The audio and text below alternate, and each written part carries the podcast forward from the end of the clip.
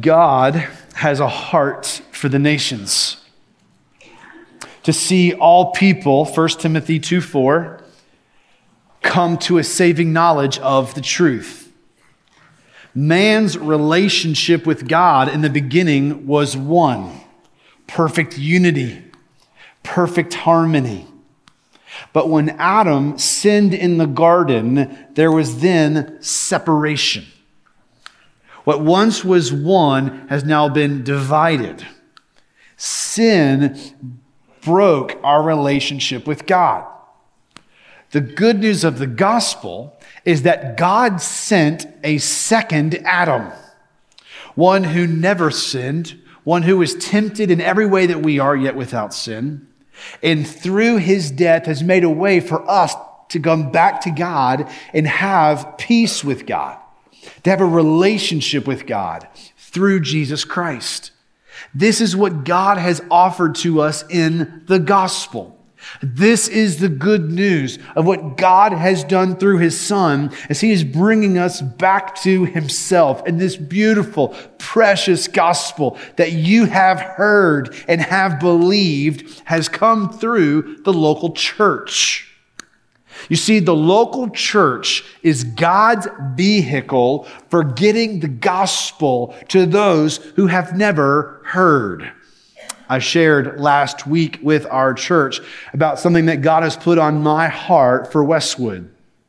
Lift is a vision for the future of Westwood. This is not a new program, but rather this is a direction of where we are looking to reach people with the gospel.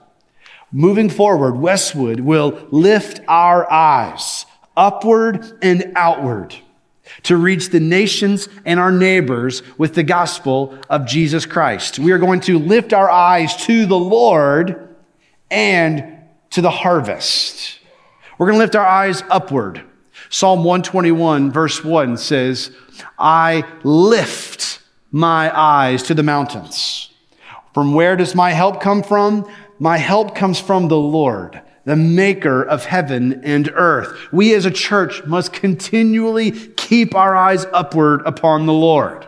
That apart from him, we can do nothing. That we are a people must fix our eyes upon Jesus, Hebrews twelve, the author and perfecter of our faith. We are a people who are going to lift our eyes unto him. But we are also a people who are going to lift our eyes outwards. That we're a people who are going to be lifting our eyes to the nations and to our neighbors. Last week, we unpacked lift of what we see with Jesus in his encounter with his with the woman at the well. In John chapter four, verse thirty-five, Jesus told his disciples, lift up your eyes and see that the fields are ready for harvest. As the disciples gather around the water well at Sychar with Jesus, and they're thinking about lunch, he tells them, guys, this is not about lunch. I want you to lift your eyes to the harvest. What is Jesus referencing? The city of Sychar, Samaritans, these people who do not know God, but are about to. And Jesus is saying, guys, this is the priority of the Father. It's about people. It's about people coming into a right relationship with God. And this is what we are going to be about as a church. We are going to lift our eyes upward and we are going to lift our eyes outward. Well, how are we going to do that? Well, it's through three strategies. The first strategy is lift local. We are going to mobilize Westwood members to serve local communities through compassion ministries. That there are people who are hurting right here in our community. There are people who are in desperate need of the hope of the gospel of Jesus Christ. And God has planted Westwood here for such a time as this to reach our neighbors with the gospel. Therefore, through compassion ministries, we're going to be caring for people right here. What we have seen through the pandemic, through inflation, and through migration, there are people who are hurting here who are your neighbors. People who need the hope and the help of the gospel. Therefore, we're going to be looking to establish compassion ministries like food distribution, counseling ministries, English as a second language, Spanish as a second language, addiction recovery, and many other ministries in which we can care for people right here in Shelby County. We are going to be a light to a people who are in desperate need of hope. The second thing we're going to do is Lift Global. We are going to train and send Westwood members to the nations with the gospel. We're going to create a culture, by God's grace, of mission and evangelism amongst our church. How are we going to do that? We're going to train every Westwood member in evangelism. I want you to have confidence that when you have a coworker, a neighbor, a teammate in which you want to share the gospel with them, you can do it. You can do it with confidence and with clarity that you can share the hope of the gospel. We're going to be training every Westwood member. Secondly, we're going to commission every Westwood member as a missionary. That you have to see yourself in this world as a missionary. We are not home yet. We are elect exiles, First Peter one. We are a people who are just passing through. Our citizenship is in heaven with Christ. Therefore, we're not setting up camp here. We know that we are sojourners on our way to Zion. We are a people who are anticipating a new kingdom. So while we are here, we are missionaries. All of us. And God has put you in your neighborhood, in your workplace, in your family, on your ball team, in your school to impact your world for Jesus. God has planted you there as a missionary to point people to Jesus. And by twenty twenty-seven, we're going to be sending one hundred people every year on international mission trips. That we're going to be about going and taking the gospel to those who have never heard. I thought this was pretty amazing. Did you know that right now, currently, that we have Westwood members who are on short-term mission trips in this week, as of this moment, in Belize, Tanzania, Eswatini, and El Salvador, and Sri Lanka. And what are they doing? They're preaching Jesus. They're investing in indigenous leaders. They're pointing people to the gospel. Oh, that this would just be the beginning of what God is doing of raising up people who are going to the nations and making Christ known where he is not known yet. We have the greatest news, and the world needs to hear it. So we're going to lift local, we're going to lift global, and we are going to lift churches. By God's grace, we're going to establish healthy, gospel-centered churches in every community in Shelby County. The church is God's vehicle for getting the gospel to the ends of the earth. And when churches are healthy, God's people thrive. God's people flourish when churches are healthy. And healthy churches reach more people with the gospel. A healthy church is a lighthouse in a community, reaching people and caring for them well and pointing them to Jesus. Well, we, Westwood, we're going to be about seeing healthy, gospel-centered churches established in every community in Shelby County. How are we going to do this? We're going to be launching home groups throughout various communities over the next five years. We're going to plant two Hispanic churches in the next five years. Lord willing, the first Sunday of August of this year, we're planting Westwood en Espanol, our very first Hispanic church plant. That is just the beginning, Lord willing, of us planting more churches of reaching Hispanics with the gospel. We're going to establish five healthy gospel-centered churches that are English-speaking in various communities throughout Shelby County, whether it's through church planting, through church multi-site, or through church adoptions, where we come alongside churches that are not doing well. May God, by his grace, use us to help churches. And here's the thing. Can I just tell you a quick story? I've been dreaming of this for years. When the pandemic hit, I thought, no, we can't do this. We need to wait. We don't even know what the future holds. So as I've been praying and preparing, several months ago, I started writing all of this down. And I started thinking, okay, yeah, we're we're, we're going to do this. We're going to see healthy churches established all throughout Shelby County. And I thought, how in the world are we going to do that? And then I wrote down that we are going to become a church that is going to have a training center for pastors and church leaders, that we're developing pastors and church leaders right here. And as I wrote it, I thought, oh my goodness, how are we going to do this? This is crazy. How? But I wrote it down. And I was like, okay, Lord, if this is what you're doing, we'll say yes. Three weeks ago, I was contacted by the North American Mission Board, in which they said, we've heard about your Hispanic planting of a church in Alabama, and so we would like to start a residency program at Westwood training pastors. Are you interested? On Thursday of this past week, their church planting resident, uh, who oversees the whole program, flew from Oklahoma to here to meet with us. And he met with Pipe and Rick Swing and myself and Mike West, and we started just talking through this residency program, and he laid out for us the game plan of how we as a church can establish a training program for pastors here at Westwood. I leave that meeting.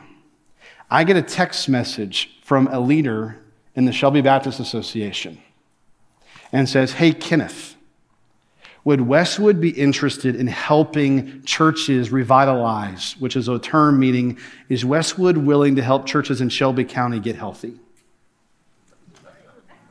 Y'all, the whole thing is rigged. And God is growing my faith. Kenneth, if, will you please trust me? I'll get it one day, Lord. But when you step out in faith and you trust Jesus, watch him move. I, y'all, I've been hesitant to want to bring Lift to you. Can I be honest? I'm just nervous. Like, what if our church doesn't like this? What's it going to cost? And there's all kinds of doubts and fears that you have as a leader. But as I've just been thinking and praying, like, okay, Lord, if this is what you're, you're leading us to do, I have no idea how we're going to do this. But Lord, my yes is on the table. And I still stand here with great fear. Like, I don't know what this is going to look like. Can we really get to a point where we're sending one hundred people on international mission trips every year in five years? Are we going to see healthy churches established through our church? Yeah. God is able. And if we would put our yes on the table, if you as a believer individually would say, God, here's my life. I want to say yes to whatever you have for me. Lord, I'm here for you. Whatever that looks like, my yes is on the table. Watch him move. He loves to grow your faith. He loves to, dis- to display his glory by showing himself faithful in your life over and over and over again. He's glorified by you saying yes and then showing himself as the only one who can work out all the details. But there's a challenge that we currently face. And it's the same challenge that churches throughout the two thousand years have faced. What's the challenge? There's not enough workers for all of the work that has to take place. This is a challenge that we face, and this is a challenge that Jesus faced in his earthly ministry. And that is what we see in Luke chapter ten. Let me show you. Grab your Bible and turn with me to Luke chapter ten. If you're new to reading your Bible, you can turn to the table of contents in the front of your Bible. It's broken up into two sections. There's the Old Testament, and then there's the New Testament. The New Testament starts with the first four Gospels. These four Gospels tell the story of the life and ministry of Jesus from his birth, life, death, and resurrection. We're going to be in Luke, which is the third Gospel right there. And that's where we're going to be setting up camp. You go to Luke and then go to the big number ten. The number ten is our chapter reference, and that's where we're going to be studying this morning. It's interesting, if you study the, the life and ministry of Luke, we learn from Paul in Colossians chapter four, verse fourteen, that Luke is a physician. He's a doctor. And so in his gospel account, he gives meticulous details, like a good doctor would do, that Matthew, Mark, and John do not. He also gives an orderly account. He lays out the life and ministry of Jesus in the order, the time sequence in which it happened. Now that's different from Mark's gospel. Mark's gospel is ordered by geography, right? Chapters one through eight of Mark are about the his Jesus' ministry in the northern part of Israel. And then uh, chapters uh, nine through sixteen take place in the southern part. It's based upon geography. Luke lays it out in order in which it happened. And he writes this to a guy whose name is Theophilus. Who's Theophilus? We don't know a whole lot about this guy. We know that Luke begins his gospel and the book of Acts by addressing these two books. We're looking at Luke volume one, Acts volume two, to a guy named Theophilus. In Luke chapter one, verses one through four, he calls him most excellent Theophilus. Probably that's a phrase, a title, because th- possibly this guy financially undergirded Luke's work and research of getting all the information, a- investigating, um, speaking with eyewitnesses, getting all the information. And then he says, I write these things to you, most excellent Theophilus, so that you might know. There's this, this confidence. There's this orderly account that Luke gives to us. And in Luke chapter ten, we see where Jesus is on the brink of sending the seventy-two disciples out before him. They are about to go out into the field. He is about to send them out, and he gives them instruction. And that's where we pick up in Luke chapter ten, beginning with verse one. And the scripture says this: After this, the Lord appointed seventy-two others, and he sent them ahead of him in pairs to every town and place where he himself was about to go. He told them, the harvest is abundant, but the workers are few. Therefore, pray to the Lord of the harvest to send out workers into his harvest. The question that I would like for us to answer this morning from the text is, how can Westwood impact our world for Jesus? Well, we must understand these three realities. Reality one, many are ready for the gospel. Many are ready for the gospel. Jesus tells the seventy-two, verse two, the harvest is abundant. There are lots of people who are loved by God, people whom God is ready and eager to save and to rescue and to forgive, to bring into a right relationship with himself through the gospel of Christ. Jesus was preparing the seventy-two for what they were about to go and face as they go from city to city throughout the region, preparing the way for Jesus to come behind them, in which he would come in and perform the miracles, and he would preach the messages, and people would believe upon him. And he's preparing them because there's an overwhelming amount of work to be done. It's overwhelming. The harvest is abundant, meaning there are many people who are in need of hearing the good news of what Jesus came to do. seventeenth century African missionary and Bible translator Robert Moffat once wrote this: I have sometimes seen in the morning sun the smoke of a thousand villages where no one has ever heard the name of Christ. And the same, y'all, is still true today. There are billions of people who have never heard of Jesus. There are people who don't know a single Christian. They don't have a local church. There's no one that they know who can share with them the gospel. This is why one of the reasons I'm so grateful that we as a church intentionally send our dollars to the nations with agencies and organizations that are reaching unreached peoples with the gospel. But the reality is this: there are many who are ready for the gospel. Then there's a huge need for getting the name of Jesus to those who have never heard, and the need is overwhelming. And Jesus is making it clear to the seventy-two, the harvest is abundant. It's large. It's there's there's people. It's a huge need, which leads to reality too. Few are doing the work. Jesus says, verse two, but the workers are few. Even with the seventy plus people that we have here, plus the twelve disciples, plus many more, Jesus was setting expectations that there was more work than workers. The workers of the harvest are God's people going to the nations and their neighbors with the gospel. And this is true laborers are people who just love Jesus and they love people. And they want to see all people come to know Jesus personally. That's evangelism, by the way.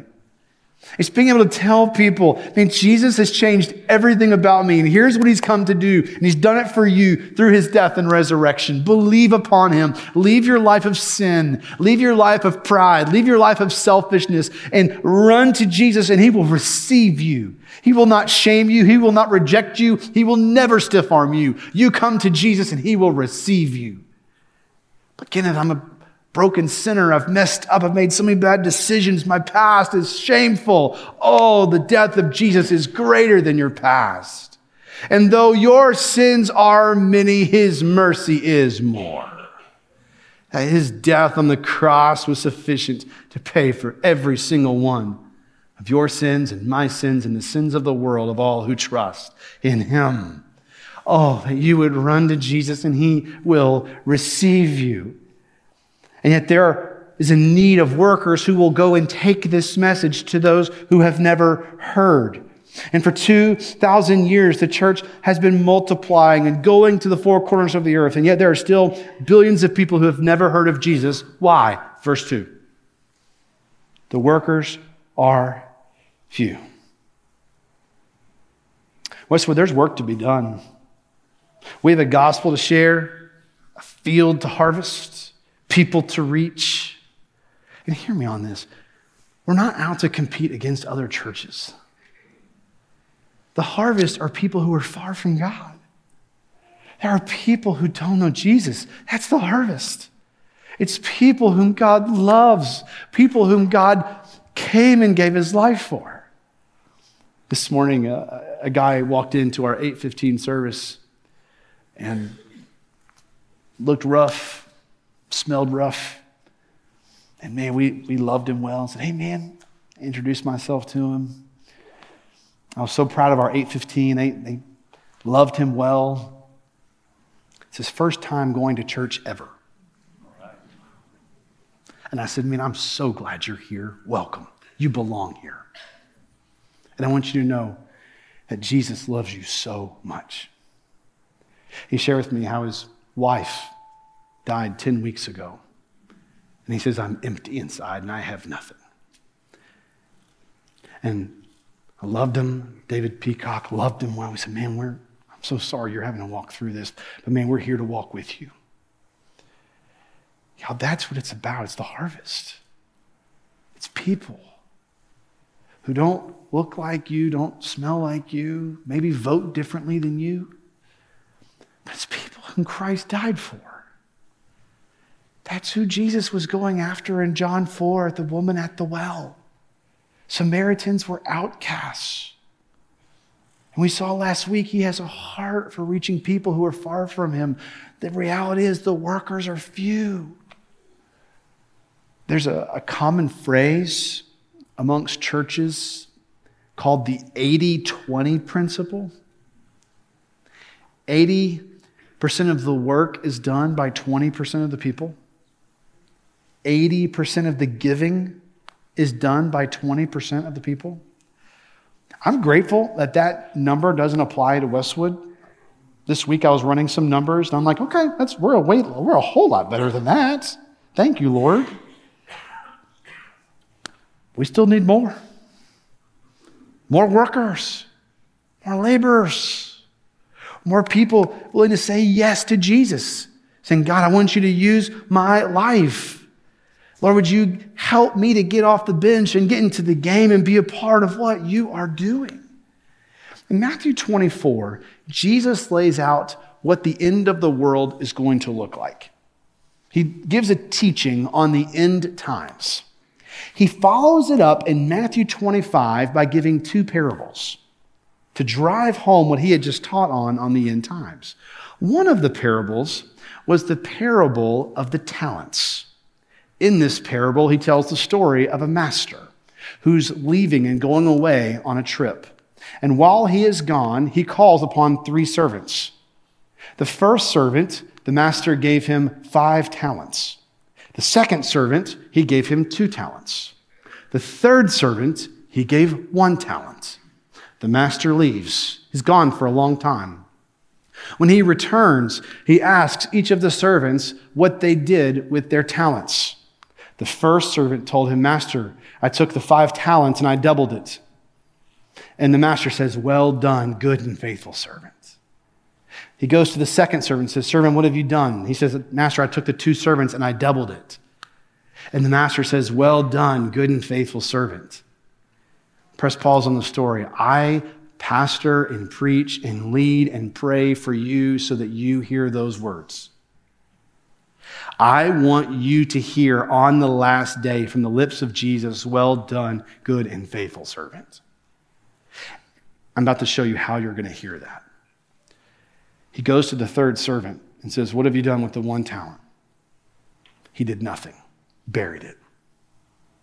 He then hears divine rebuke from Jesus. And in Matthew twenty-five, twenty-six, Jesus said, his master replied to him, you evil, lazy servant. The man was lazy. He was not doing the work while his master was away. Beloved, your master is away, but he's returning soon. He's given you talents and gifts. The question I've got for you today is, what are you doing with them? If you want to hear, well done, good and faithful servant on the last day, you have to go and work the harvest.